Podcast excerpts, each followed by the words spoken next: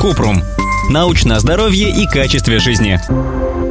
Как лечить блефорит? В интернете пишут, что это очень сложно. Кратко. Чтобы вылечить блефорит, который долго не проходит, лучше обратиться к офтальмологу, а не гуглить. Врач назначит крем или капли с антибиотиками, а если это не поможет, то через 6 недель выпишет антибиотики в таблетках.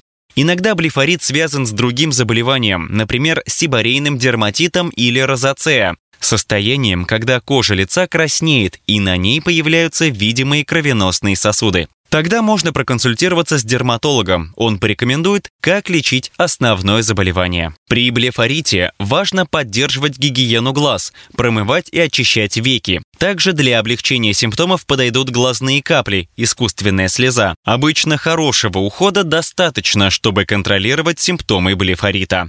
Подробно. Блефорит – заболевание глаз, при котором воспаляются и болят веки. Они чаще встречаются среди людей с жирной кожей, перхотью или розацеа. Блефорит очень редко передается другим людям, но его действительно сложно вылечить совсем. Симптомы блефорита. Болезненные веки, зуд в глазах, ощущение песка в глазах, хлопья или корочки вокруг корней ресниц, покраснение глаз или век, веки слипаются утром, когда человек просыпается.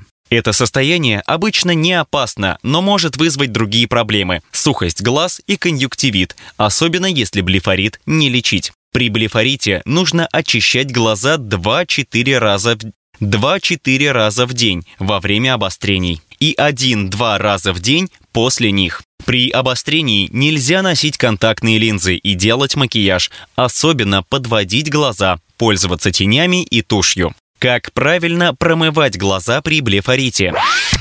Приложить теплый компресс к закрытым глазам на 10 минут, чтобы размягчить корочки на веках. Осторожно промассировать веки около 30 секунд чистой салфеткой или чистым пальцем. Смочить ватную палочку или диск теплой водой с несколькими каплями разбавленного детского шампуня и смыть чешуйки и маслянистые корочки у основания ресниц. Для каждого глаза нужно использовать разные чистые диски или ватные палочки. Промыть веки теплой водой и аккуратно промокнуть насухо чистым полотенцем.